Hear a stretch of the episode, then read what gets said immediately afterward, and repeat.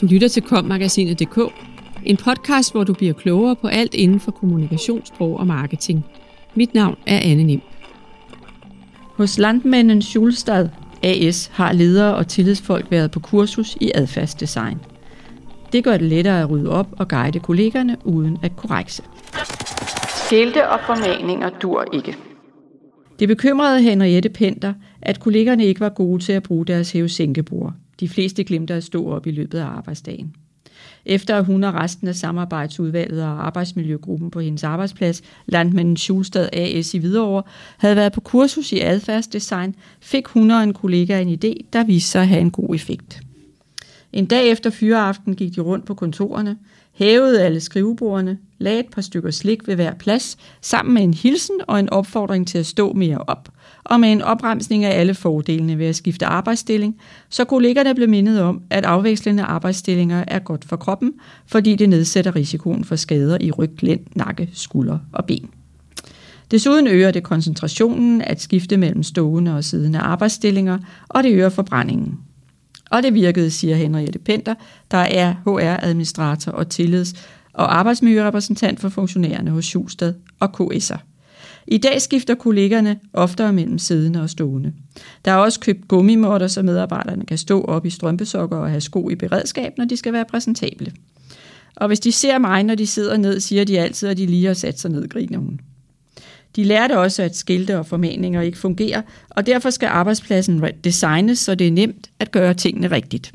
En af fordelene ved kurset i adfærdsdesign er, at hele samarbejdsudvalget, som består af 21 ledere, tillidsrepræsentanter og arbejdsmiljørepræsentanter fra alle afdelinger af virksomheden, har fået et fælles sprog, når de taler om små og store forandringer, så nu er der ikke brug for i hvis der ikke bliver ryddet op foran værkstedet, eller rengøringsmaterialet ikke er gjort klar til næste hold.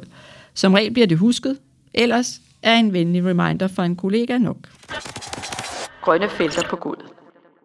Et par andre problemer, der er blevet løst efter kurset, er, at elmoverne, nogle små elektriske trucks, som bliver brugt til at transportere de mange kasser med brød, blev efterladt hulter til bulter og samtidig foran en port eller nødudgang, som ikke blot blokeres.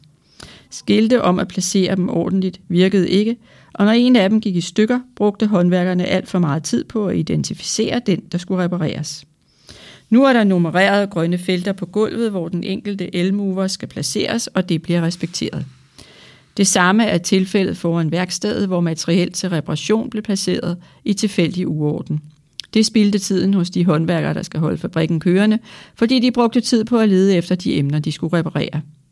Nu er der sat hylder op, så de forskellige genstande bliver placeret rigtigt og overskueligt. Pointen med adfærdsdesign er, at det skal være logisk og indlysende at gøre tingene rigtigt første gang. Samme ulykke flere gange. Henriette Penter forklarer, at ideen om at sende hele samarbejdsudvalget på kursus i adfærdsdesign opstod, fordi der var en udfordring med for mange risikoobservationer, arbejdsskader og i det hele taget et behov for en fælles forståelse og sprog.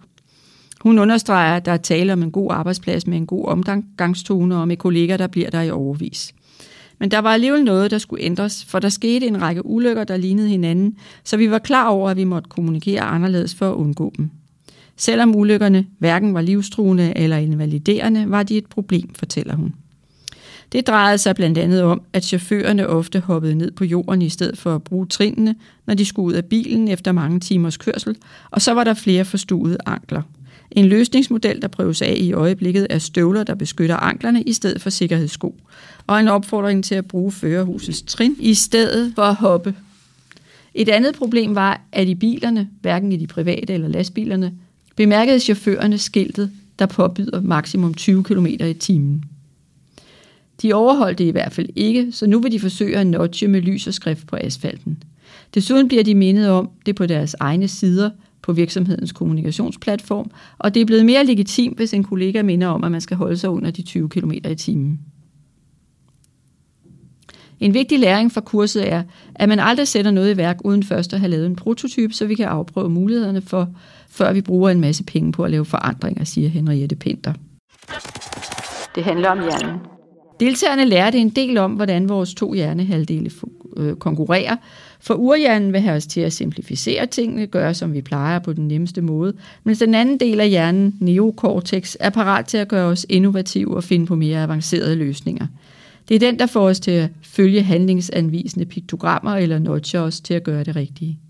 Henriette Penter nævner et andet eksempel. I mødelokalet er der stabler med ekstra stole.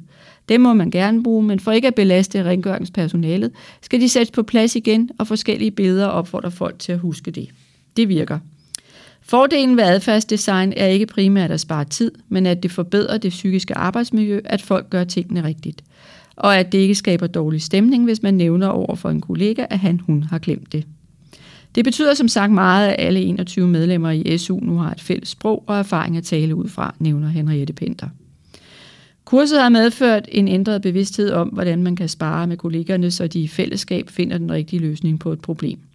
Det medfører også lidt social pres, så det er i orden at påtale, hvis en chauffør kører for hurtigt. Det er ikke stikkeri.